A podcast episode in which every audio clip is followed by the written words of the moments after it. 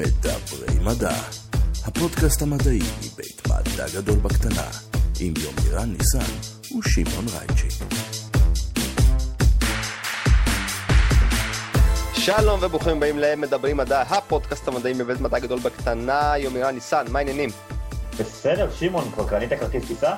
ברור, ברגע שאתה יודע, יצאו החדשות, לאן אנחנו עושים היום? אז uh, היום, uh, בעקבות גם uh, בקשות של מאזינים, הבאנו את, שוב את uh, פרופסור uh, יואב יאיר. יואב הוא הדיקן בעצם של בית הספר לקיימות בבינתחומי בהרצליה, והוא בא לספר לנו על, uh, לא על החיים במאדים, אלא יותר על האבק של מאדים, שזה ה... נקרא לזה העניין המרכזי של הפרק הזה. גם בפרק הזה אנחנו שמים אה, פעמנו לכיוון הכוכב האדום, לכיוון החלל, לכיוון האתגרים שצפויים לנו שם. וואו, איזה פרק מגניב. זה הזמן להתחיל לדבר מדע במאדים. שלום פרופסור יאב יאיר, מה שלומך? ברוך שובך לפודקאסט שלנו. שלום, אני שב בשמחה ממרחבי החלל, מרחבי החלל. הפודקאסט המבריק והמעניין ביותר במזרח התיכון. יש, זה אנחנו. אה, לגמרי. אנחנו בזום שוב, ואתה עושה רושם מתקשר ממאדים. זו תמונה אמיתית, מה שיש לך ברקע? כן, בדיוק, אתם, אתם רואים אותי, אני יצאתי לרגע מההביטט שלי, כדי שהקליטה תהיה יותר טובה לכדור הארץ, אני צריך לכוון את האנטנה. אה, כן, אני על מאדים, אם לא בגופי, אז בוודאי ברוחי. אה, חלק גדול מהמחשבות שלי, וה... לפחות בשנתיים האחרונות בוודאי, אבל גם, גם קודם לכך, עסקו בפלנטה האדומה, בכוכב הלכת האדום, וחלק מהמחקרים הפעילים שלי ממש עוסקים בתופעה שצופינו בזום, אם יש כאלה, רואים מתחשרת לה באופק, וזוהי סופת אבק אדירה, שאחד המחקרים שלי עוסקים בתכונותיה החשמליות של הסופה הזאת.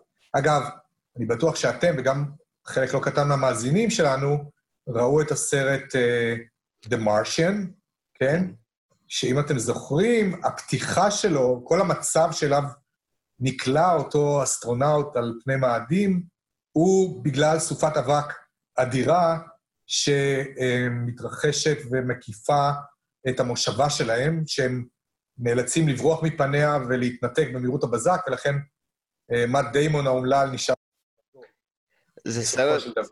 זה סרט שמבוסס על סיפור אמיתי, שפשוט עוד לא קרה. נכון, סיפור אמיתי שעוד לא קרה, ויכול לקרות מתישהו ב... אם אני רוצה להיות זהיר, 20-30 שנים הבאות, ולבטח אה, עד 2050. אני כי- חייב לשאול אותך שאלה מיד. אם עכשיו אילון מאסק מציע לסיביליאנס, למי שרוצה, תמורת סכום הוגן, להגיע למאדים, למשלחת, ואתה יודע איך זה, זה לפחות כמה שנים. אתה מתנדב? תראה, זה ממש מדהים, כי אני ניהלתי את השיחה הזאת עם הבת שלי ביום שבת. דיברנו על זה, אה, ועל האפשרות אה, one way ticket to Mars, ואני אמרתי בשום פנים ואופן. והיא אמרה, למה? זה יכול להיות סבבה דווקא. להיות, אה, כאילו, first Israeli on Mars. אני לפני מספר שנים הייתי בכנס האגודה האמריקאית לגיאופיזיקה, זה כל שנה בדצמבר בסן פרנסיסקו, וה-keynote speaker של כל הקונפרנס היה אילון מאסק. והוא דיבר עם נשיאת האגודה האמריקאית לגיאופיזיקה, זה לא היה שאלות ותשובות אה, או מצגת, אלא יותר שיחה פתוחה וקולחת, כמו שיש בינינו עכשיו, והיא שאלה אותו מה זה האובססיה שלו עם הטיסה למאדים, ולמה הוא מוכן להשקיע כל כך הרבה בהגעת המין האנושי, והוא אמר, אה, I believe the human race should be a two-planet species. אנחנו צריכים להיות אה, מין שיש לו שני כוכבי לכת, זה קצת חותר תחת הנחת העבודה שלי כדיקן בית ספר לקיימות כאן בבינתחומי, שאין כזה דבר פלנט B, כי אין פלן B וצריך לשמור על פלן A, כלומר על הפלנטה שלנו, על כוכב הלכת הכחול שלנו. מאדים זה לא באמת פתרון אה, למין האנושי.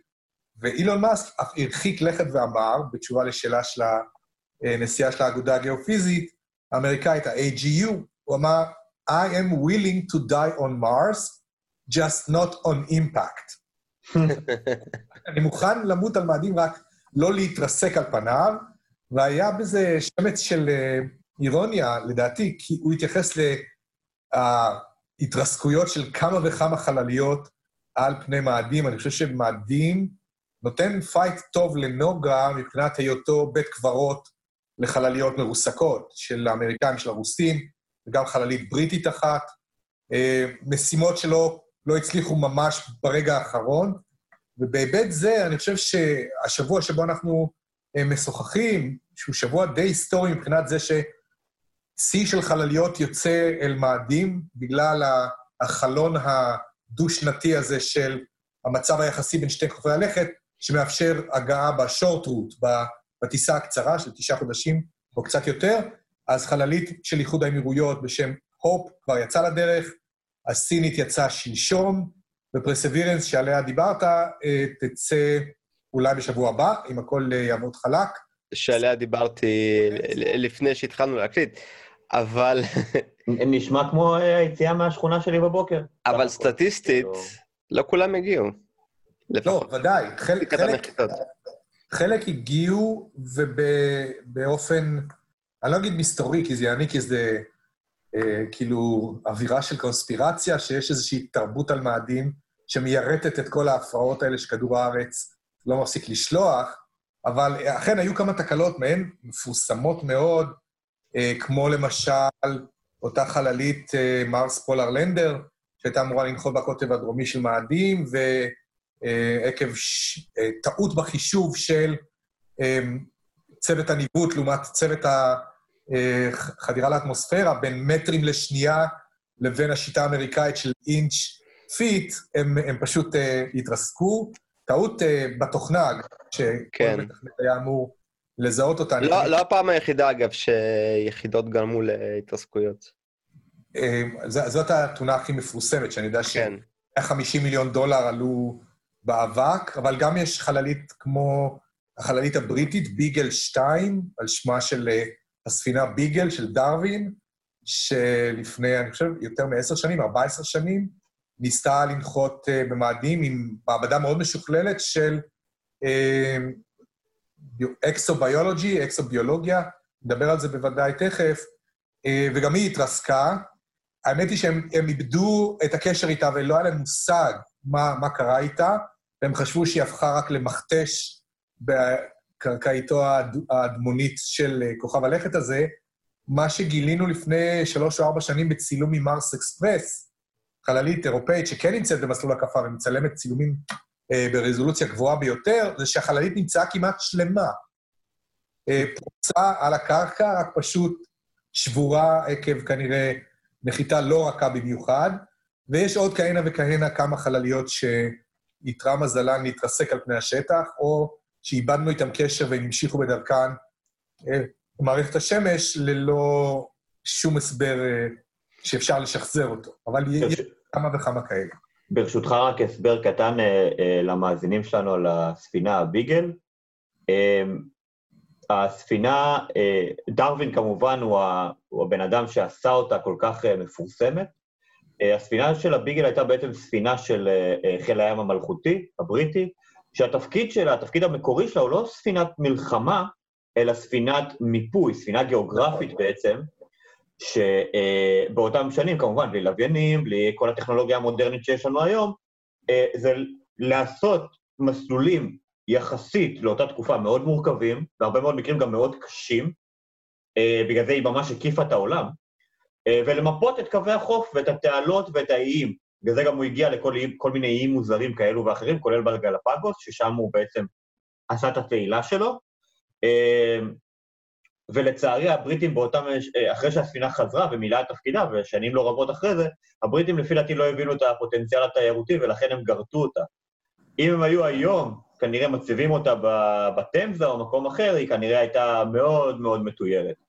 כן, יש, יש להוסיף עוד דבר מה שאני לא בטוח שהמאזינים יודעים, אבל הקפטן של הביגל, אה, רוברט פיצרוי, שהיה קברניט ללא חת וממש אה, נתן לדרווין, אגב, את, את הספייס שהוא היה צריך, והתחבר מאוד לתצפיות המטאורולוגיות, הוא נחשב לאחד מאבות החיזוי המודרני, החיזוי המטאורולוגי המודרני, וכשהוא חזר והפך לאדם, לאיש יבשה, אחרי שסיים את הרפתקאותיו המריניות, הוא היה הראשון שהקים רשת מצפים שאפשרה לו לתת תחזיות מזג אוויר של יממה או שתיים מראש לבריטניה.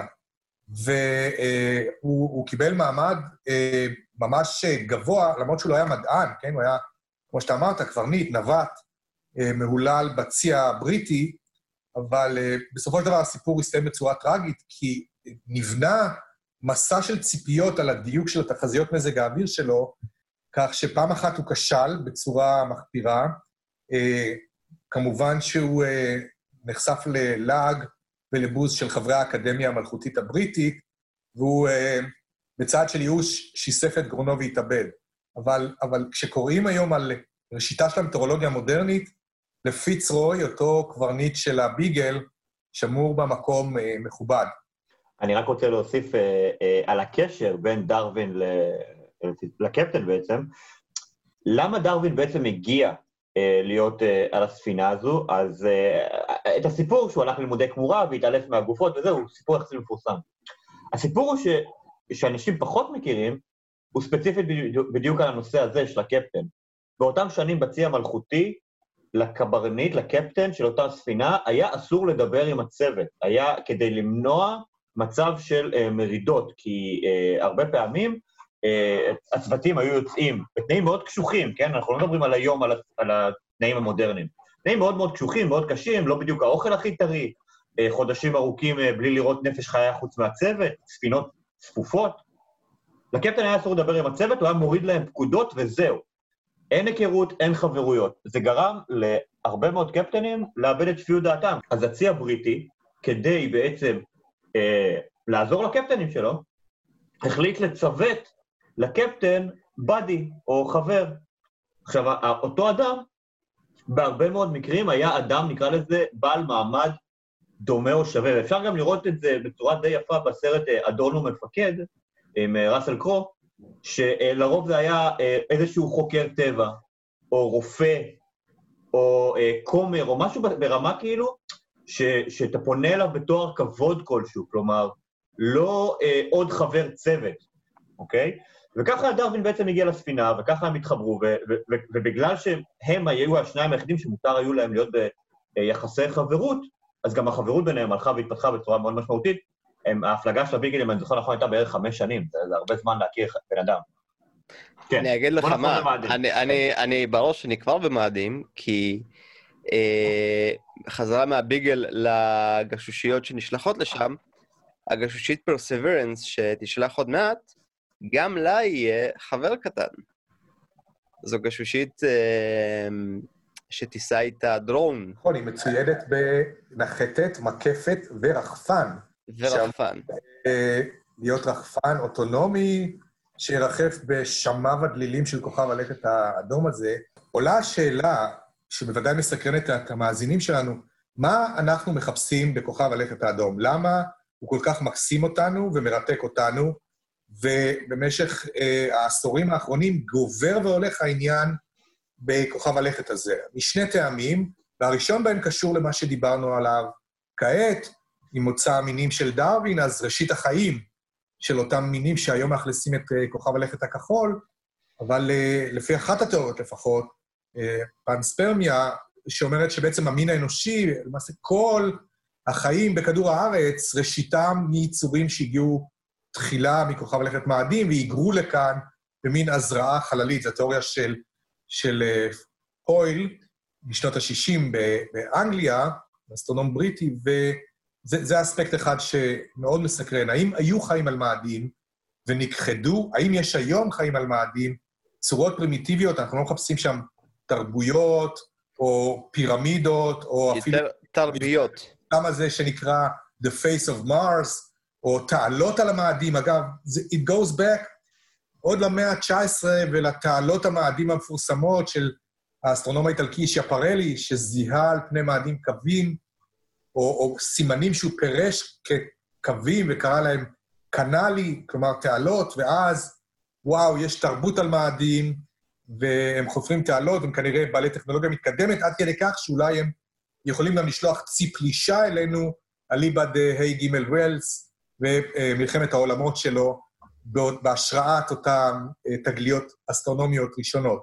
אז, אז יש פה את השאלה הזאת, התרבותית, אה, מה הם החיים, האם הם הגיעו לכאן ממאדים, האם יש שם מאדים חיים, מה המשמעות של גילוי, אפילו שרידים של חיים קדומים, פרימיטיביים, אפילו אם מצאתי מאובן של אה, בקטריה, לא כל שכן סרח או משהו יותר מתקדם, על מאדים, מה המשמעות של זה לשאלה הגדולה יותר, שאני חושב שדיברנו עליה באחד השיחות הקודמות שלנו, על החיים ביקום בכלל, בגלקסיה. כי ת, תבינו שאם בשני כוכבי לכת, במערכת שמש, סביב שמש אחת מתוך 150 מיליארד שמשות בגלקסיה שלנו, אם על שני כוכבי לכת יש חיים או היו חיים, אה, המשמעות היא שהגלקסיה שיש בה חיים. עשרות, אם לא מאות מיליוני כוכבי לכת דומים, מלאה ושוקקת חיים. אז זאת שאלה אה, חשובה. השאלה השנייה, שהיא משהו שדיברנו עליו בעצם, זה החזון של אילון מאסק, לבנות שם פלנט uh, B, מושבה אנושית על מאדים, או כאלטרנטיבה, או כבקאפ, או כבדיקה של האפשרות של המין האנושי לחרוג מגבולות כוכב הלכת שלנו ולהפליג הלאה אל החלל. כלומר, מאדים הוא רק beta site, אם תרצו, ליכולת של מושבה אנושית להתקיים לא בכדור הארץ. ואני לא מדבר על תחנת החלל הבינלאומית, כי זה כמו בכדור הארץ, בהבדל של היעדר הגנה אטמוספרית מקרינה קוסמית וכבידה מופחתת. מאדים זה, הייתי אומר לזה, זה כמו מכתש רמון, רק בלי אוויר, בלי מים, קרינה יותר חלשה, טמפרטורה ממוצעת של מינוס 50, לחץ אטמוספרי של 6 מיליבר, אבל אה, טקסטואלי, טקסטורלית, זאת אומרת, כשאתה מסתכל על הקרקע, על הסלעים, על המינרולוגיה, זה מאוד מאוד דומה לנגב הישראלי. יש תרגיל שאני תמיד עושה לסטודנטים שלי בשנה א', אני שם שני שקפים על הקיר, אחד צולם במכתש רמון, אחד צולם במאדים, ואני שואל אותם איזה, שיזהו, איזה, לפעמים אני עושה תרגיל מלוכלך, אני שם שני שקפים ממאדים. ואני אומר להם, תזהו, הם לא מסוגלים לזהות, כי זה נראה אותו דבר. כן, מאוד מאוד דומה. אני די בטוח שאיפשהו בתמונה של מכתש רמון יש שקית פלסטיק. עזוב, כרגע בתמונה שהוא שם לנו כרגע ברקע שלו זה בכלל מכתש רמון. נכון. לא, האמת היא... אני צוחק, אני צוחק. כן, זו תמונה... לא artist impression. כן, artist impression, שזה גם, אגב, משהו מאוד מאוד יפה וסוג של אה, תחום שקשור לוויזואליזציה מדעית, שפותח בסוף שנות ה-70, תחילת שנות ה-80, שבהם אמנים חברו למדענים פלנטריים וניסו לשקף לציבור הרחב, זה אחד הדברים שקרל סייגן, אה, האב הרוחני של הסדרה קוסמוס ושל אה, חלליות וויאג'ר, אחת ושתיים, אה, דחף מאוד קדימה איך להפוך נוף של מאדים, שהוא עד עכשיו התקל... התקבל כצילומים בשחור לבן ברזולוציה מאוד מאוד גסה, למשהו שהצופה בתוכנית קוסמוס בשעת צהריים באריזונה יוכל להגיד, וואו, המקום הזה ממש דומה לכדור הארץ. אז אולי יש טעם לחקור את זה. ואני חושב שה-planetary landscapes, הצילום של, ההפיכה של צילומי חלליות, שהם מאוד מדעיים ומאוד מאוד ספקטרליים, לנופים, לנופים שאתה יכול להגיד, וואו, זה דומה לגרינלנד, זה דומה להוואי. הרי געש על הירח איו של צדק, וואו, זה מזכיר את הוואי. אה, אה, הקרחונים של אה, אנטארקטיקה זה כמו גנימיד, או כמו אירופה, ירחים של צדק.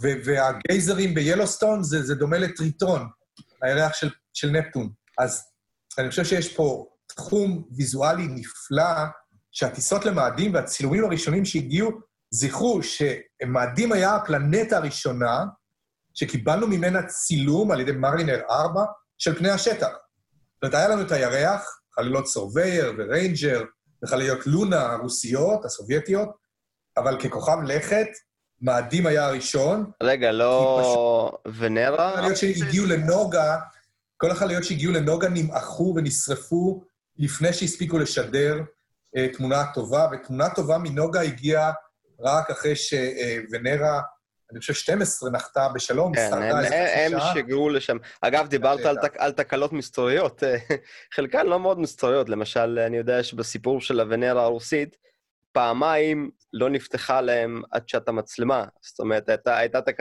תקלה במנגנון הפתיחה, ואז אמרו, טוב, נתקן, תקנו, וכמו שקורה הרבה פעמים כשלא בודקים טוב, או כשבא לא, האמת היא שאני חושב שאחת התק... אחת הבעיות שהייתה בנחיתות הראשונות על נוגה, זה א', לעבור דרך שכבת העננים החומציים, כשאתה כן. רוצה לנחות על פני שטח, שהטמפרטורה היא אה, אה, 450 מעלות צלזיוס. לא, במשימות הראשונות באמת לא היה מושג ממש מה קורה לא היה מושג. מתחת. היה צריך את, את הגשושיות האלה, ובאמת הרוסים עשו פה אה, מאמץ אה, מדהים. אבל אני אה, חייב- זה כוכב לכת אה, כל כך עוין, שבא לי לחזור למאדים רק כדי קצת להתקרר, אתה יודע. להצטנן רק- קלות, כן. רק אה, חשוב אה, לציין בהקשר הזה אולי, שבאופן כללי אנימציות מדעיות יש להן ערך עצום בתקשור למדע, ואני מדבר באופן כללי, כי, כי תחשוב, עד לפני שנה, שזו פעם ראשונה שצילמנו, אשכרה צילמנו חור שחור, וזה היה פרסום מדעי ענק, עם מאמץ מאוד מאוד גדול ומרוכז, מעולם לא, לא ראינו אה, חור שחור. זאת אומרת, לא חזינו בזה, ראינו תופעות של עידוש כביד, כבידתי, אה, כל מיני אה, תופעות פיזיקליות כאלה ואחרות שמעידות על קיום של חור שחור. אבל תמונות של חורים שחורים יש לנו כבר לא מעט שנים. תעסק בגוגל לבלק הול, תראה המון דברים מגניבים. מאיפה זה מגיע? זה מגיע בדיוק ממה, מדברים דומים למה שפרופסור יאיר ציין, שלקחו אמנים מקצועיים וגרפיקאים, הושיבו אותם ביחד עם חוקרים מומחים, ויצרו ביחד המחשות של איך הדבר אמור לראות על פי המידע שיש לנו, כזה ש, שיתאים גם לעין של הצופה הממוצע. אני רוצה אבל להעיר משהו לגבי מה שאתה אומר, מירן. זה שצילומים של חלל, במובן של חורים שחורים וגלקסיות וכוכבים, הרי רובם הם artist rendition, זאת אומרת, המצלמה נכון. לא מצלמת אה, את, את אותן תמונות יפות של, לא יודע, של כל הנבולות המהממות שיש לנו. אה, וכל הדברים האלה, בגלל, אי, אי אפשר באמת לראות אותם בעין. איך הם נראים בעין? תסתכל לשמיים, תראה נקודה לבנה, אם בכלל, כך, ככה הם נראים במציאות. מאדים מצד שני, ככה היא נראית. זאת אומרת, אילו יכולת לעמוד שם, ויש כרגע מצלמה שעומדת שם ומצלמת. אה, אני חושב שזה בדיוק הקפיצה שעברנו עם, עם uh, opportunity ו-curiosity שנחתו, כן, אני לא מדבר על ימי וייקינג, שנות ה-70, כן, שצילמו, אבל סטציונרית, את הנוף שהם ראו סביבן עד לטווח של כמה מאות מטרים או קילומטרים בודדים. ברגע שנחתו שתי החיות הללו, הבלתי נלאות, כן, Opportunity ממש בלתי נלאית. 2003, שהיו רובוטים משוכללים עם מצלמות ניידות, ואתה קיבלת, כצופה בכדור הארץ, את התחושה שאתה מטייל על פני השטח, וראית אפילו את העקבות של הזכר שלהם על, ה- על הקרקע, וראית את הסלעים בקלוס-אפ, שבתוכם הם קדחו ועל גביהם הם עשו ניסויים אה, כימיים או ביולוגיים שונים. זאת אומרת, הייתה פה, קוראים לזה sense of place, תחושה של מקום שהוא לא נקודה אדומה בשמיים. אני, אני בהחלט מבין מה אתה אומר, מתחבר לזה, לא הייתי קורא לזה artist tradition על תמונות החלל העמוק, אלא מניפולציות מסוימות שעושים כן, בפילטרים, כן. זאת אומרת, בסביפש, שאגב, זה מדענים עושים וזה לגיטימי, כדי להדגיש דברים מסוימים, כמו למשל תכולה של ענני אבק, תכולה של מימן, תכולה של אה, תרכובות אורגניות. זה, זה, זה חלק מהעשייה המדעית. כן. אני מדבר על מאדים כעל מקום שהוא נראה ממש, בסכנה שאני חוזר על עצמי, משהו דומה מאוד לכדור הארץ. ולכן במשתמע, אנחנו יכולים לעשות אנלוגיות בין דברים שקרו במאדים לדברים שקורים בכדור הארץ, ולהפך. כי אחת השאלות שנשאלו, ועד היום היא מסקרנת, זה מה קרה למים על מאדים. אנחנו רואים סימנים של זרימה על מאדים, רואים ודיות, נקיקים, קניונים שנחרצו על ידי פעולה, שכל מי שלומד של זרימה. יגיד לך, זאת אירוזיה על ידי נחל, זה מחזור המים. זאת אומרת, מאדים היה כוכב רטוב בעברו אי שם לפני 4.5 מיליארד שנים, עד לפני בערך 3.7 או 3.8 מיליארד שנים, שאז הוא לפתע החל לאבד את המים שלו, להתייבש ולהצטנן. עכשיו, אם אנחנו מסנכרנים את שני שעוני הזמן של האבולוציה בכדור הארץ, ששמר על המים שלו, אה, שמר על האוקיינוסים והאטמוספירה האהבה שלו, ולכן אפשר אה, היווצרותם של חיים ביולוגיים, שהופיעו לראשונה, אגב, לפי מיטב הידוע לנו, 3.7, 3.5, תלוי את מי... לא, לא, אה, ב-3.7 כבר יש... 3.7 כבר יש לך מאובנים של בקטריות, ההערכה היא... סטרומטוליטים, כן, יש לך סטרומטוליטים, אז אולי קצת קודם. 4.2 עד 3.8 מיליארד שנה, פלוס מינוס. כן, זה, זה, זאת השערת עבודה טובה. עכשיו, במשתמע, אם מאדים היה רטוב, כמונו לפחות, אין סיבה שלא אה, התחיל התהליך הזה גם שם, ופשוט קיבל אה, תפנית אה, קשה ועגומה כשהפלנטה איבדה את האטמוספירה שלה והפכה למדבר קפוא ושומם כמו שהיא היום. אבל יש מים על מאדים, אנחנו יודעים את זה, חלקם קפואים בתת הקרקע, חלקם נמצאים בקטבים מתחת לשכבות של הקרח היבש, ש, שמכסה אותם, ולכן במובן מסוים אה, מאדים מזמין אותנו לבוא ולפענח אותו, ואולי גם ליישב אותו. והשאלה היא מי יישב אותו, מי יגיע ראשון, מה הם יעשו שם, אה, איך לעשות terraforming, אה, האם אפשר לעשות terraforming, האם אפשר להחזיר את הגלגל אחורנית ולהפוך את מאדים בחזרה למה שהוא היה פעם, למשל על ידי הפשרה של אה, קרח CO2 שהוא קפוא כרגע בכתבים, לעבות את האטמוספירה אה, קצת יותר, כמו בסרט זיכרון גורלי עם שוורצר, זוכרים, יש שם את כל הקונספציה של טרפורמינג, ואתה משחרר CO2 שהיה קפוא, מחזיר אותו לאטמוספירה, האטמוספירה הופכת להיות קצת יותר ידידותית לאפקט החממה, ואז הטמפרטורות של הפלנטה ממשיכות לעלות, עוד חומר מופשר ומשוחרר לאטמוספירה, וכך אתה יוצר לאט-לאט מין אה, פלנטה שהייתה פעם, מחזיר אותה מכיפרונה ויובשה למשהו שאולי אפילו יהיה יותר הביטבילי, כלומר, אה, בר, בר אכלוס. במובן הזה, אה, אלה מחשבות רחוקות כמובן, עדיין בגבול המדע הבדיוני, אבל בטח שאפשר לעשות ניסויים בקנה מידה קטן, במושבות מאדים עתידיות, אה, שתצטרכנה, אגב, להיות אוטונומיות לחלוטין. ולכן, אחד הדברים שאני חושב שאפשר לעשות, ואני מתכנן לעשות, זה לסמלץ אולי ניסויי מעבדה של לגדל דברים ב... אדמת מאדים סינתטית. אני הזמנתי מאוניברסיטת פלורידה, יש להם מעבדה שנקראת The Exolite Lab, וקניתי לצורך הניסוי שאני מתכנן לעשות יחד עם פרופ' יצחק קטרא מאוניברסיטת בן גוריון, במסגרת uh, המשימה האנלוגית של פורום החלל האוסטרי בנובמבר, מה שנקרא AMADEE 2020, יש לי ניסוי שנקרא סנדי. סנדי נועד לחקור את uh, התכונות החשמליות של אבק מרחף במאדים. והרעיון הוא להשוות אבק מכדור הארץ, אבק של מכתש רמון, לאבק סינתטי שמדמה את ההרכב הכימי, אה, ולראות איזה משניהם עושה חשמל יותר טוב. עכשיו, שניכם ודאי מבינים, וגם המאזינים שלנו, שסופת אבק חשמלית, זה יכול להיות כאב ראש מסוכן ביותר למי שמפעיל מערכות אלקטרוניות אה, על מאדים, לניסיונות תקשורת עם mission control, או עם החללית שנמצאת במסלול הקפה, ואפילו תחשבו על זה בתור nuisance, איזה משהו שנדבק לאנטנות, נדבק לפאנלים סולאריים, פוגע לך ברמת הפקת האנרגיה, ואתה רוצה להיפטר ממנו.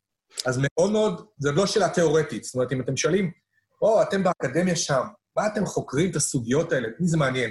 זאת סוגיה פרקטית לחלוטין, ברמה של מדעית, הנדסית, כי אם סופות האבק במאדים אכן מחושמלות בדרגה שאני ואיציק קאטה משערים, אז, אז זה אומר שאנחנו צריכים לרדת אה, על פני השטח ולהביא איתנו מברשות. כן. כן המברשת המטאפורית, או איזושהי הנדסה שתוכל לעזור לנו להתגבר על, ה, על התופעות הללו, וגם לחזות אותן מראש. זאת אומרת, להיות במאדים ולהיות חזאי על מאדים, כלומר, אנחנו יודעים לחזות את מזג האוויר בכדור הארץ בדיוק רב מאוד, חמישה עד עשרה ימים קדימה, אם אנחנו ננחת על מאדים, אין לנו עדיין weather forecasting. ועכשיו, חלק מהתהליך זה לבנות מרס weather forecasting על ידי מודלים שיחזו אה, תופעות אטמוספריות בסקאלה אה, גם מקומית וגם אזורית, ובוודאי פלנטרית, כי אני רוצה שהמאזינים ינסו לדמיין, אולי הם זוכרים, את סופת האבק הכבירה שהייתה פה ב-2015, שצבעה את ישראל לארבעה ימים בשמיים צהובים. במאדים כן. תקופות כאלה, נמשכות חודשים ויכולות לעטוף את כל הפלנטה.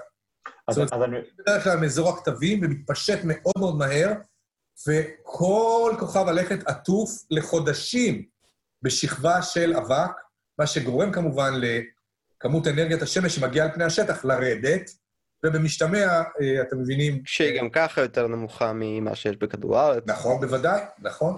אני רוצה... עומדים רחוק אה, כ-225 מיליון קילומטר בממוצע מהשמש, כדור הארץ 150 מיליון קילומטר. אני משאיר למאזינים לעשות את החישוב בכמה אה, כמות האנרגיה הסולרית שמגיעה לש... אה, לפני השטח במאדים קטנה יותר ביחס למאדים, כשהם זוכרים את חוק הירידה כמרחק בריבוע.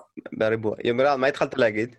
אני רציתי לשאול, אה, אה, בפרק הקודם שהקלטנו עם, אה, עם יואב, הוא הוא היה נורא, נקרא לזה, passionate, וזו הסיבה שהוא גם אה, אה, מומחה לתחום, לאבק. עכשיו, הוא גם דיבר פה עכשיו על, על כל אה, תחום האבק ונושא האבק, ומאדים הוא סלב של אבק, נקרא לזה ככה. נכון. גם, אה, גם, גם בסרט אה, להציל, להציל את מרק ווטני, ששוב פעם הולכים להציל את מאט דיימון, ו- ושם יותר מפעם אחת, גם אנשים, תשאל אותם לגבי מאדים, אבק יעלה שוב ושוב.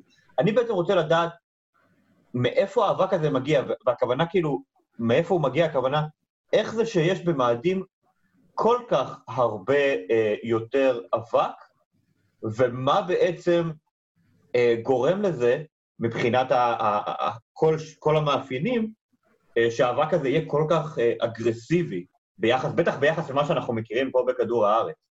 כן, כדור הארץ הוא פלנטה מאובקת גם כן, מאוד. יש פה מדבריות אה, בהחלט, בהחלט. ששטח, ה- שטח ה...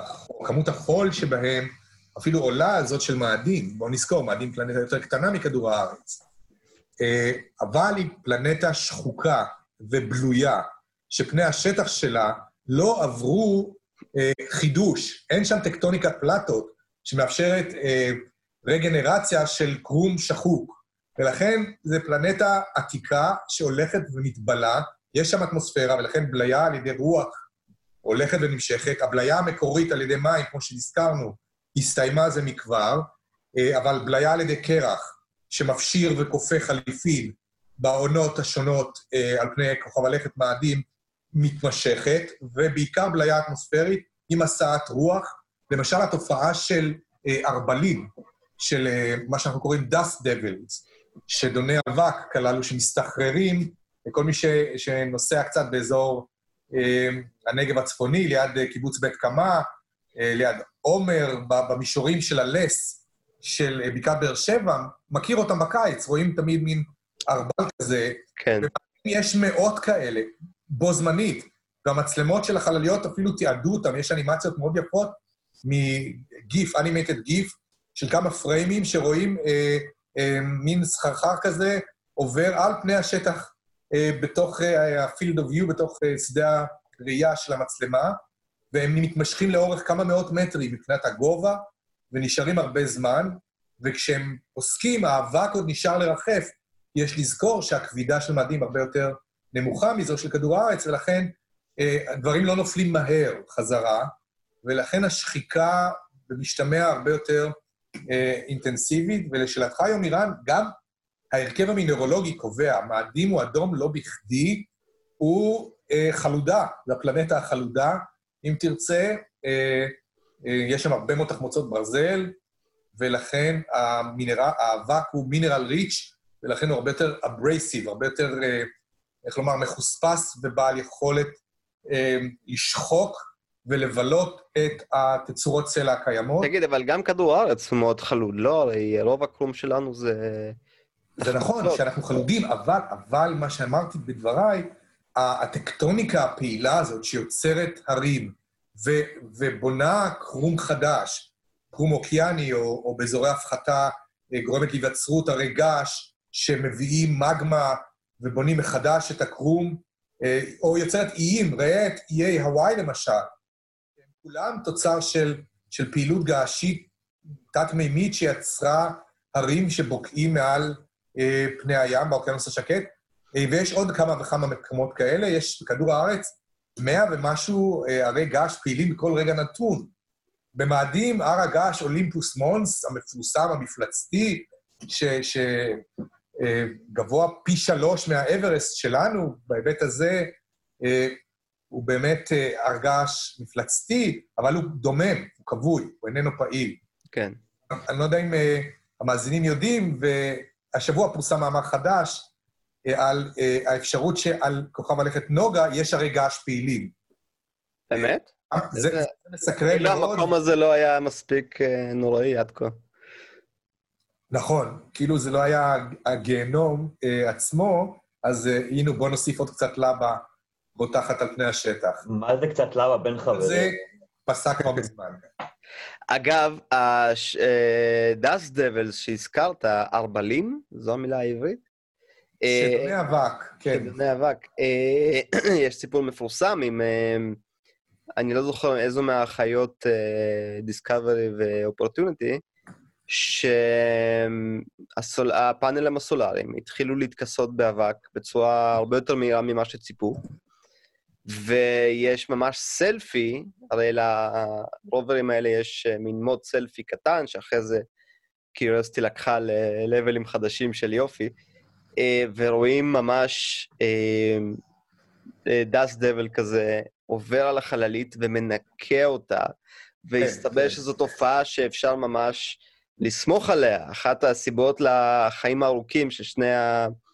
אה, של שתי המכונות היו שבאמת מדי פעם מין שטיפת אה, אבק כזאת שמנקה את הפאנלים הסולאריים. נכון.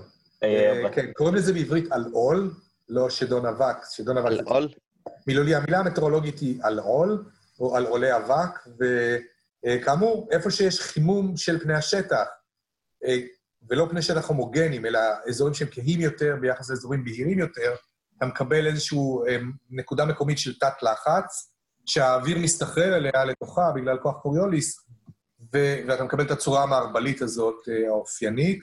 אה, כאמור, מאדים, כמו שאתה אמרת, הרבה יותר שכיח מאשר בכדור הארץ, בין היתר כי בינינו, בהרבה מהמקומות בכדור הארץ, אין לך אה, הרבה חול זמין להתעופפות אה, לגבהים נישאים, אלא אה, רק באזורים מסוימים יש חול שהוא פריך מספיק, אה, ושמהירות הרוח גבוהה מספיק בשביל לנתק אותו ולהרים אותו מפני השטח.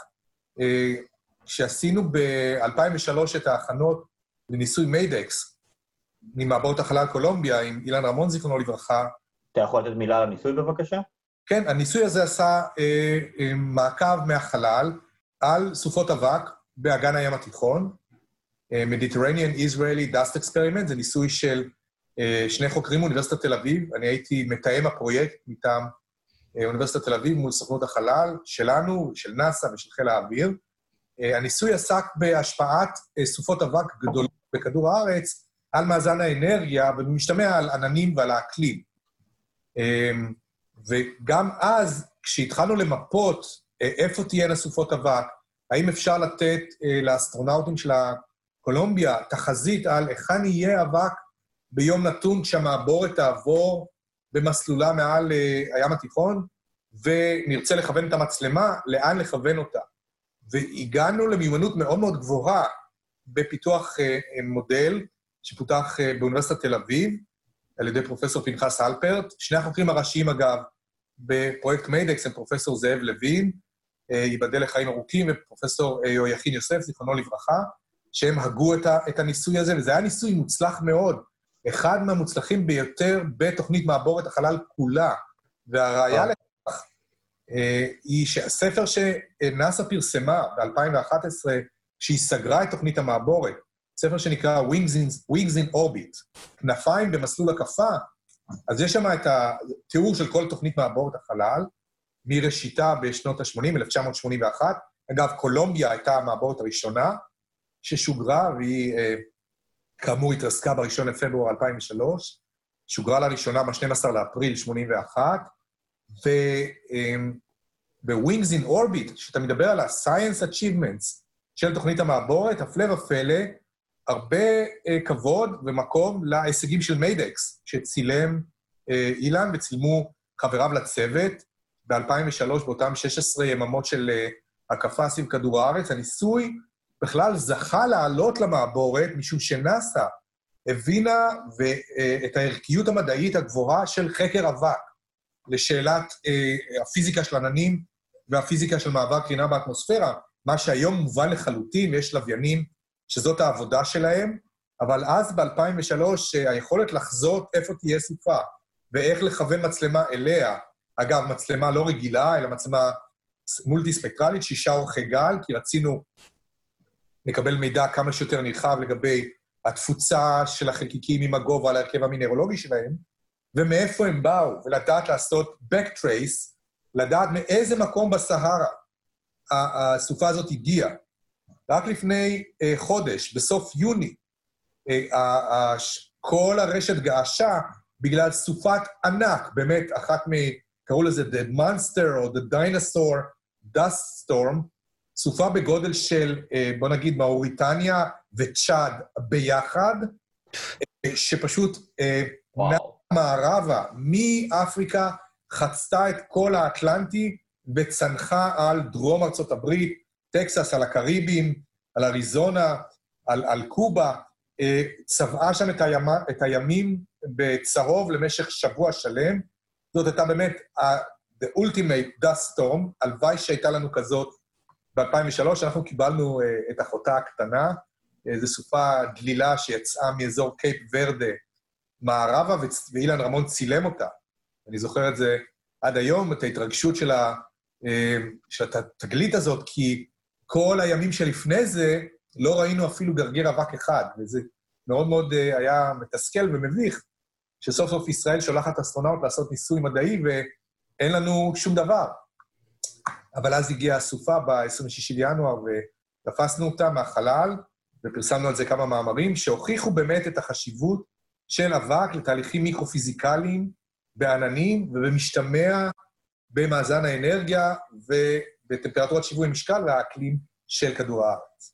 חשוב גם להגיד שלסופות אבק האלה יש חלק מאוד מאוד מאוד חשוב באקולוגיה של כדור הארץ, כי, כי, במ, כי במהלך של המעבר, במיוחד אה, אה במעבר מעל האוקיינוסים, הם, אה, זה לא שהאבק מרחף מעל המים ולא לא נשאר, הוא נופל פנימה, חלק גדול ממנו, והאבק הזה הוא עשיר מאוד במינרלים ונוטריאנטים מאוד מאוד חשובים אה, לאוקיינוסים, זה תמיד מלווה אחר כך בפריחה אדירה של מיקרואורגניזמים, מבקטריות ואצות וכו' וכו' וכו', ואז הרבה מאוד יצורים ימיים ניזונים מהם יש פה מעגל שלם שה, אה, שניזון בעצם מסופת האבק הזו, שהחשיבות האקולוגית שלה היא עצומה.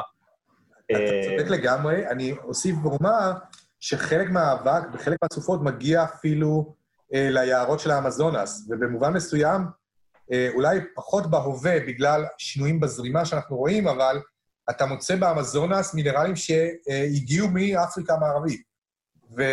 קוראים לזה פרטיליזיישן, uh, um, כן? Uh, דישון האוקיינוסים ודישון אגן האמזונס על ידי אבק מינרלי שמגיע ממקומות אחרים. אגב, זה קורה גם בגובי, ממדבר גובי אתה רואה פלומות אבק אדירות שנישאות לכיוון ים יפן והאוקיינוס השקט, וגם uh, ממדבריות uh, אוסטרליה, לא פעם אתה רואה פלומות אבק נישאות, וגם אה, מדבריות צפון הודו, אפגניסטן. זאת אומרת, אה, אני חושב שאתה הצבעת על נקודה מאוד מאוד מעניינת, על הקשר הסימביוטי הזה בין הביוספירה לבין הליטוספירה, או כוכב הלכת המוצק שלנו, והאטמוספירה שמשמשת כמדיום המתווך בין המינרלים מסוג אחד, שיוצאים מנקודה אחת ומגיעים למקום אחר, ומשפיעים על השפע ועל המגוון הביולוגי אה, במקום אחר לחלוטין. אז, אז המדבר הוא אולי מקום שומם וחסר חיים, אבל הוא למעשה מפריח את השממה האוקיינית, אם תרצו, אה, על ידי ההסעה הזאת שסופות אבק גדולות מחוללות. אני מנסה לחשוב איך כל זה מתרגם למאדים, כי נראה לי שסופות האבק שם כרגע לא עושות יותר מדי, הן פשוט uh, מופיעות, ולא... כתוצאה, כתוצאה מהם לא מתחילים חיים uh, uh, בשום מקום. עצים לא פורחים. אנחנו לא יודעים את זה. אנחנו עוד לא יודעים. אנחנו אבל, צריכים אה, להיות שם בשביל לדעת את זה בוודאות, כדי לשלול את זה. אה, אני חושב שגם במאדים ההסעה הזאת והשינויים בפני השטח אה, יכולים להיות משמעותיים. אני רוצה להציע אה, ניסוי מחשבתי, כן, כמו שיומירן אמר, בוא נניח רגע שהתחילו חיים בכדור הארץ במאדים סימולטנית, אי שם לפני ארבעה מיליארד שנים בערך. ובאמת שתי הפלנטות אה, התבדרו זו מזו במהלך האבולוציה הגיאולוגית, האטמוספרית שלהם, אבל אולי במאדים, בנקיקים, במנהרות קרסטיות, תת-קרקעיות, נוצרו הביטטים, מבודדים אגב, אה, או באינטראקציה מאוד מאוד לוקאלית וקטנה אה, עם הסביבה החיצונית, מוגנים מפני, מפני השטח, מפני הקרינות החזקות, מהיעדרה של שכבת אוזון שמגינה אה, מפני הקרינה הקוסמית וקרינת ה-UV, A ו-B שמגיעה מהשמש, אז יכול להיות שעדיין יש היום במאדים צורות חיים שאנחנו לא משערים אותן, קרוב לוודאי פרימיטיביות ונחותות, אבל שסופות האבק אולי תורמות לקיומן ושומרות עליהן במובן כזה או אחר. אני משער עכשיו, אני לא יודע. כן, ברור, אני גם מה, מה שאמרתי. כמובן אמרתי בצחוק, כן? לא, לא, אני אומר, אבל, זו הייתה הערה טובה, לש... זה מוביל. אותי לשאלה. אה, בעצם אנחנו ראינו, אה, אם אני לא טועה, הדבר הכי קרוב לחיים במאדים היה אה, חומצות אמינו כלשהן, נכון? במאדים יש, יש את הסיפור על המאובן, כביכול, של החיידק. של ה-ALH 84001. אני אסביר מה זה הראשי תיבות האלה. זה אלן הילס, זה מקום באנטרקטיקה, שבשנת 84 נמצא שם מטאוריט מספר 1, וקיבל את הכינוי ALH 84001, ובמטאוריט הזה, כשעשו לו אה, חתכים פנימה, מצאו תצורות שלחלק מהמדענים הזכירו מאובנים של חיידקים אה, המטופילים, כלומר כאלה שאוהבים ברזל, שהשאירו טביעת, אה, טביעת קיומם, או איזשהו מאובן, אה, דומה מאוד למיקרו-אורגניזמים מקבילים מכדור הארץ.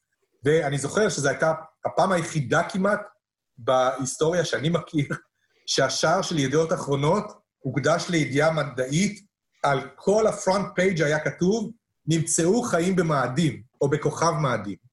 אני זוכר שאני התקשרתי לעורך המדעי ואמרתי, למה כתבת כוכב מאדים? מאדים זה כוכב לכת, אבל, אבל זאת היסטוריה. ולא הייתה נמצאו ידיעה- עליו חיים, אבל... זו אה, הייתה, כן. זו הייתה ידיעה מאוד מאוד מרגשת.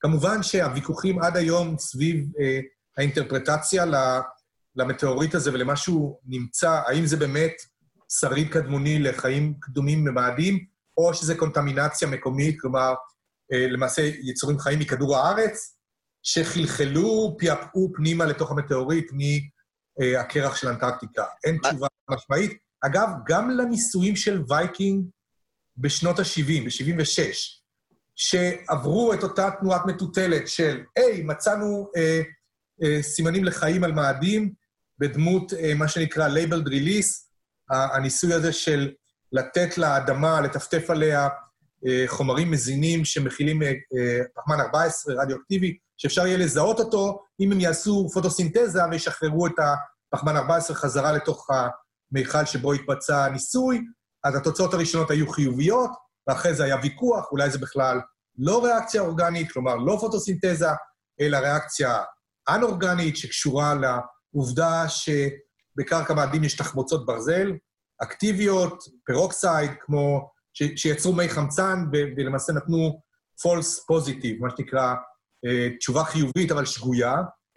אה, להלן אה, ימי קורונה עליזים, אתה פוזיטיבס, כי אז אתה, אתה נקלע למסקנות שגויות על, על מה שאתה מוצא, ולמעשה הוויכוח לדעתי עוד פתוח. האם כבר גילינו חיים ביולוגיים על מאדים, או שאלה היו טעויות מדידה או טעויות באינטרפרטציה?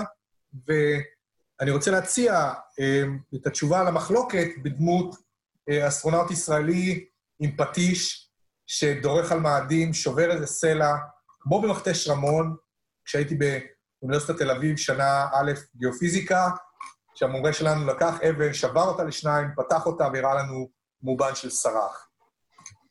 וואו, זאת תהיה תשובה מוחצת. אני, אני רוצה רק, אה, אה, ממש כי אנחנו מתקרבים לסיום, וזה חשוב לי להגיע לנושא הזה, כי אני יודע שזה בייבי נוסף שלך.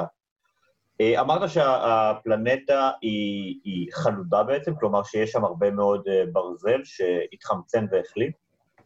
אה, האם האבק הזה, שאני מניח שגם בו יש לא מעט ברזל, יוצר סופות חשמל מאוד אלימות, ובהינתן שהתשובה היא חיובית, איך זה בעצם ישפיע אמ, על הניסיונות שלנו להקים שם מערכות אלקטרוניות ארוכות טווח? הרי אנחנו לא יכולים להילחם בכזה כוח טבע כשנהיה שם. כן, שאלה מצוינת, זה בדיוק נושא המחקר של ניסוי סנדי. אנחנו מתכוונים לסמלץ את זה, כמו שאמרתי, עם הקרקע מאדים שקניתי, ושנמצאת אצלי אה, בבית כרגע, אה, יש לי שתי קופסאות גדולות של אדום, אה, רק שלא ישימו את זה לחתול בטעות. ופרופסור קטרה, אה, יש לו מנהרת רוח, ואנחנו מתכוונים אה, להעיף את החול הזה במנהרת רוח, כשיש לי גלאי של שדה חשמלי שאמור למדוד את הטעינה החשמלית של האבק המרחף הזה. כמו שאתה אמרת, השערת המחקר היא כן, הן תהיינה אה, טעונות בכמות גדולה מאוד של מטענים חשמליים, אבל צא ולמד שבמאדים האטמוספירה, הלחץ האטמוספירי החיצוני הוא שישה מיליבר, ובשביל לקבל התפרקות חשמלית בכזה לחץ נמוך, אתה לא צריך מטען גבוה. זאת אומרת, במובן מסוים, האטמוספירה נותנת לימיט, שמה גבול לכמה טעון חשמלית אתה יכול להיות, לפני שאתה מתפרק בצורת או ברק או sprite, או איזושהי התפרקות חשמלית אחרת. זאת אומרת, זה לא יהיה התפרקויות ברקים עם ניצוצות אימתניים, כמו שאנחנו אה, חוקרים כאן בכדור הארץ, ברקים של 100 אלף אמפר למכה אחת, מה שנקרא superbolts, זה לא יהיה במאדים, אבל אנחנו כן יכולים לקבל הרבה ניצוצות חשמליים, הווי אומר, פלזמה, אוויר מיונן, וכמו שהמאזינים ודאי מבינים, אתה לא רוצה אוויר מיונן ליד אלקטרוניקה, כי זה גורם לשיבושים, זה גורם לתקשורת, זה יכול לעשות אה, מה שאנחנו קוראים סינגל אפסט איבנט, כלומר, אה, לפגום במחשבים שלך, באלקטרוניקה, בתקשורת, ובמובן מסוים אפילו יכול להיות מסוכן לבריאות האסטרונאוטים. כי אם החלקיקים הם אה, אה, טעוני חשמל, הם יכולים להידבק לך לחליפה ולהיצמד אליך, ואז להיכנס לך למערכות הנשימה, ואתה לא רוצה אה, לקבל מחלות אה, נשימה מחלקיקי אבק שנשמת בהביטט שלך במאדים, אה, כי אז באמת אפילו מאט דיימון לא יוכל להוציא אותך. וואי, וואי, וואי.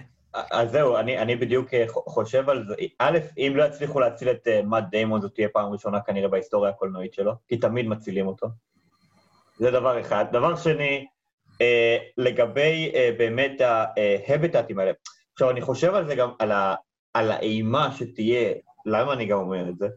פה בכדור הארץ, נגיד שעכשיו אנחנו מקבלים איזושהי סערה סולארית, ונגיד כל החשמל על כדור הארץ נהרס, זה יעשה בלאגנים, הרבה מאוד אנשים ימותו כנראה מאנשים אחרים שיהרגו אותם, אבל, אה, אבל עדיין נוכל להתקיים, זאת אומרת, נוכל לצוד חיות, נוכל לנשום, מים עדיין זמינים, יהיה, יהיה, יהיה מלחמות נוראיות על משאבים, אבל עדיין המין כמין כנראה ישרוד, גם אם לא יהיה מעגנים חשמליים. במאדים זה לא המצב, במאדים, אם יש לך הפרעה ברמה הזאת, אתה גמור, זאת אומרת, כאילו, כל ההתיישבות שם יכולה לקרוס. זאת אומרת, צריך איזה נכון, שהם... ולכן, לכן אני אמרתי, היא צריכה להיות בנויה בצורה שהיא תהיה רזיליאנט לחלוטין, חסינה לגמרי, אולי בתת הקרקע. יכול להיות שבאופן אירוני מאדים, בגלל שהוא פלנטה כבר אה, ללא כמעט טקטוניקה, אין שם מארת'קווייקס, או כמעט אין ארת'קווייקס, בכלל, אולי יהיה יותר בטוח לבנות הכל מתחת לאדמה, ולהישאר שם, ולקבל את האנרגיה, או מגיאותרמיקה, אם יש כזאת, או מאנרגיה סולארית או אנרגיית רוח, או להביא כור גרעיני מפלוטוניום, ואז שום סערה סולארית לא חודרת לעומק 200 מטר מתחת לאדמה. כור גרעיני מפלוטו. מהבחינה הזאת, אה, אולי יש אפילו פלוטוניום, אגב, על מאדים עצמו, משהו שאפשר ללכת ולחפש. אני חושב שזה יכולה להיות הכותרת של, הפ... של הפרק, כור פלוטוניום במאדים. סוגר, לנו את הכותרת. כן. בעד ונגד. לא, אבל, אבל זה, זה קשור לשאלה הכללית יותר, מהם מקורות האנרגיה שלך למושבת חלל עתידית על מאדים, בהינתן שפאנלים סולאריים יכולים להתלכלך על ידי אותן סופות אבק שדיברנו עליהן, כן. והנדיבות שלהם מראש תהיה נמוכה יותר בגלל המרחק מהשמש, להלן התרגיל שנתתי למאזינים. אה, האם אפשר לסמוך על אנרגיית רוח? זה צריכה להיות טורבינות הרבה הרבה יותר יעילות, בהינתן שהאוויר שיניע אותם הוא הרבה יותר קלוש ודליל מאשר זה שמניע אה, את הטורבינות כאן אצלנו, ולכן אני חושב שלא תהיה ברירה אלא להביא אנרגיה גרעינית אה, למאדים, ובצורה אה, בטוחה להשתמש בה לייצור חשמל לאותה מושבה עתידית אה, שנגור בה, או שילדינו, נכדינו, מי שזה לא יהיה, כשנ- כשנגור במאדים, אז זה יהיה הפתרון. אלה סוגיות כבדות משקל שהן לא תיאורטיות כלל וכלל, כי אנחנו רואים את, ה, את, ה, את הצי מפליג, כן? כן. to Mars. החללית אה, נבנית? כמה נראה לך יעלה לשלוח חבילה למאדים? נגיד אני רוצה לשלוח, אתה יודע, לא יודע מה, עטלף למאדים. תראה, אני אגיד לך? ככה, אם, אם אה, ג'ף בזוס, להלן אמזון, ו Blue Origin, החברה, חברת חלל שלו הפרטית, אה, יחליטו שהם אה, נותנים פייט לאילון מאסק בדרך למאדים, אז אה, יכול להיות שזה לא יעלה כסף. חבילות של אמזון למאדים, וסבבה. בסכום של- תראה, מעל 50 ה- דול- דולר משלוח חינם למאדים. לכן, אגב, אני רוצה להגיד שלשגר בני אדם ישירות למאדים, זה לא באמת התוכנית הכי טובה מבחינת עלות תועלת. והחזון של ממשל אה, בוש, לאחר אסון קולומביה, אגב, שוועדת החקירה, אה, כחלק מהסיבות לכישלון תוכנית המעבורת, אמרה, לא היה לכם חזון. אתם הסתפקתם במסלול הקפה נמוך, וזה כל מה שעשיתם 15 שנה, אז נכון. צריך vision. וממשל בוש נתן vision. Back to the moon and onwards to Mars. זאת אומרת, לנחות על הירח, לבנות את בסיס הנחיתה על הירח, ומהירח לשגר אל מאדים. כי העלות מבחינת אנרגיה לשגר מירח, שכוח הכבידה שלו הוא שישית מזה של כדור הארץ, ולכן במשתמע מהירות ההימלטות ממנו הרבה יותר נמוכה, אז, אז ההשקעה האנרגטית הרבה יותר קטנה. תביא את הטיל שלך למאדים, אבל אה, אל הירח ושגר אותו מהירח. תשמע, אתה פותח פה עכשיו... אה, החזון הזה ננטש על ידי ממשל אובמה, ועכשיו, באופן אירוני, טראמפ, אה, זה ה roadmap של נאס"א לעכשיו. עד 2024 חוזרים לירח, מתחילים לבנות שם את moon base alpha, ומתישהו moon base alpha אה, נטוס לירח. אה, למאדים, סליחה. הרבה, דברים השתנו מאז, אה, מאז אותו ביטול של תוכנית המעבורות של אובמה. כן, גם, גם העניין ב, בירח גדל, אבל גם ההופעה הזאת של SpaceX וההצלחות שלהם, ומצד שני דעיכה מסוימת אה, בביצועים של נאס"א, אנחנו רואים את אה, המערכת שלהם, ה-SLS, שהולכת ונבנית והולכת ונבנית, המחירים עולים, ובינתיים שום דבר אפילו לא התניע.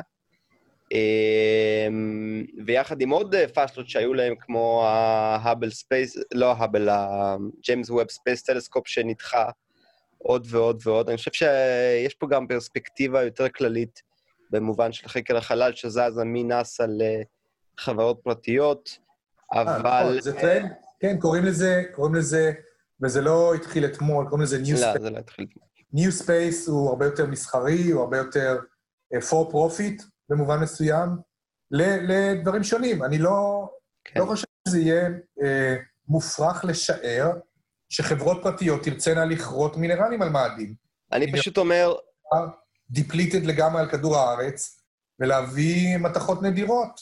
אני פשוט אומר שלתוכניות של אה, נאס"א, שלתוכניות של נאס"א יש פחות ופחות אה, אה, משקל ב, ביעדים העתידיים, וגם צריך להגיד על תוכנית המעבורות עצמה, שהיא קצת נולדה בחטא, היא אה, תוכנית של ניקסון, תוכנית שהוא...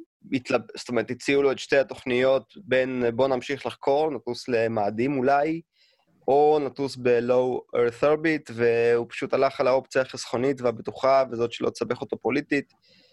אה, אז למרות ההישגים העצומים של תוכנית המעבורת, אה, זאת לא הייתה אולי התוכנית הנכונה, או שאולי כן, אנחנו לא יודעים.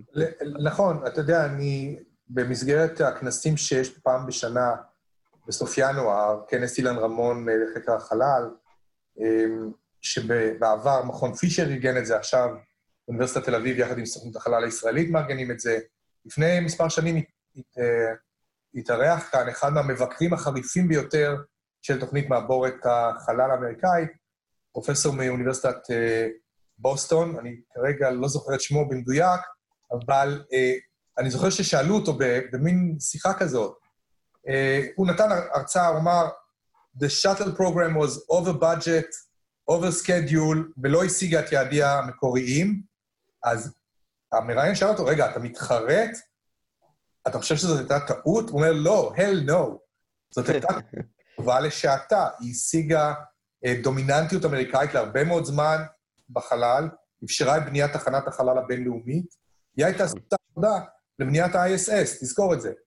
נכון ששילמנו מחיר אדיר של 14 אה, אסטרונאוטים הרוגים בצ'אלנג'ר ובקולומביה, ובאמת אה, היא גם בישרה איזשהו קיבעון בחשיבה אה, על, על מהו חקר חלל ואיפה צריך לשים את הכסף, אבל משהיא הסתיימה ב-2011, אני חושב שהיא אה, פתחה את הדלת ל-New Space, ועכשיו אנחנו רואים את, ה, את הפירות שלו, ועוד יהיו פירות מרהיבים ומרתקים בשנים כן. הבאות. אני בטוח בזה.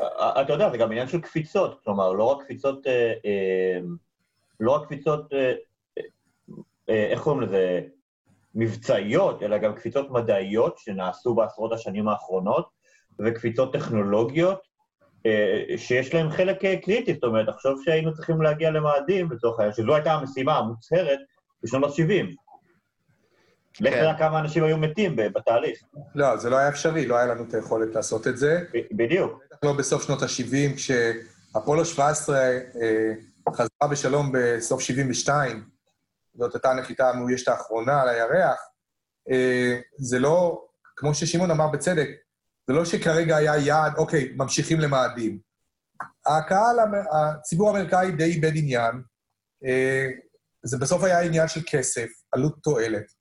מה אנחנו מקבלים תמורת ה-US taxpayers money, American taxpayers money, שזה מושג קדוש בארה"ב, וה-scientific yield לא היה גדול, לא היה ברור מה נשיג מזה כי לא ידענו אז הרבה על מאדים. היום אנחנו יודעים הרבה הרבה יותר, ואני חושב שיהיה יותר קל לשכנע את הציבור האמריקאי, באמצעות שכנוע נציגה בקונגרס, לממן טיסה אמריקאית מאוישת למאדים. אני חושב שטראמפ, אולי הוא לא הנשיא הכי אורתודוקסי, אבל כשהוא הקים את הספייס פורס אה, בארצות הברית, אחד היעדים שלו, בין היתר, זה להחזיר לאמריקה את הדומיננטיות שהיא איבדה.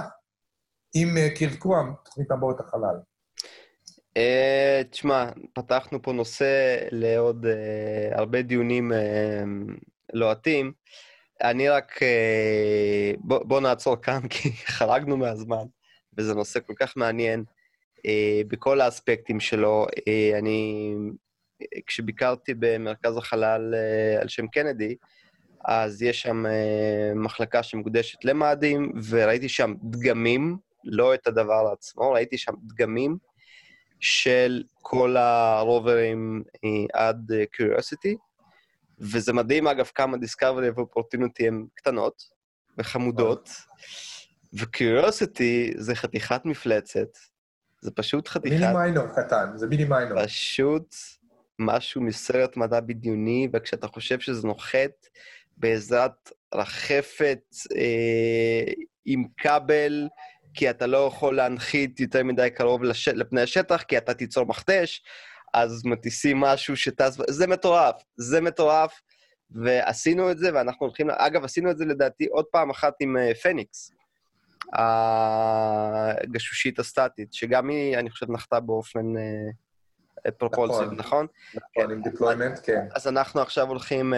להטיס את פרסיבירנס, uh, אני מניח שיביא הרבה מידע מרגש, חדש, מגניב, בטירוף, תמונות מצוינות, מצלמות אדירות.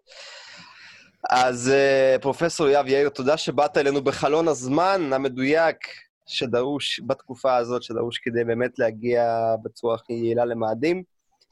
וכן, תשמע, יש פה גם אה, נוסטלגיה קצת לפרק השני שלנו, יומירן, ל- עם ויקטור אה, צ'רנוב, רילוקיישן, רילוקיישן למאדים. אנחנו כמעט שנה, תשמע, זה הולך להיות פרק מספר 43 או 4, אני לא בטוח, אני חושב שפרק 44.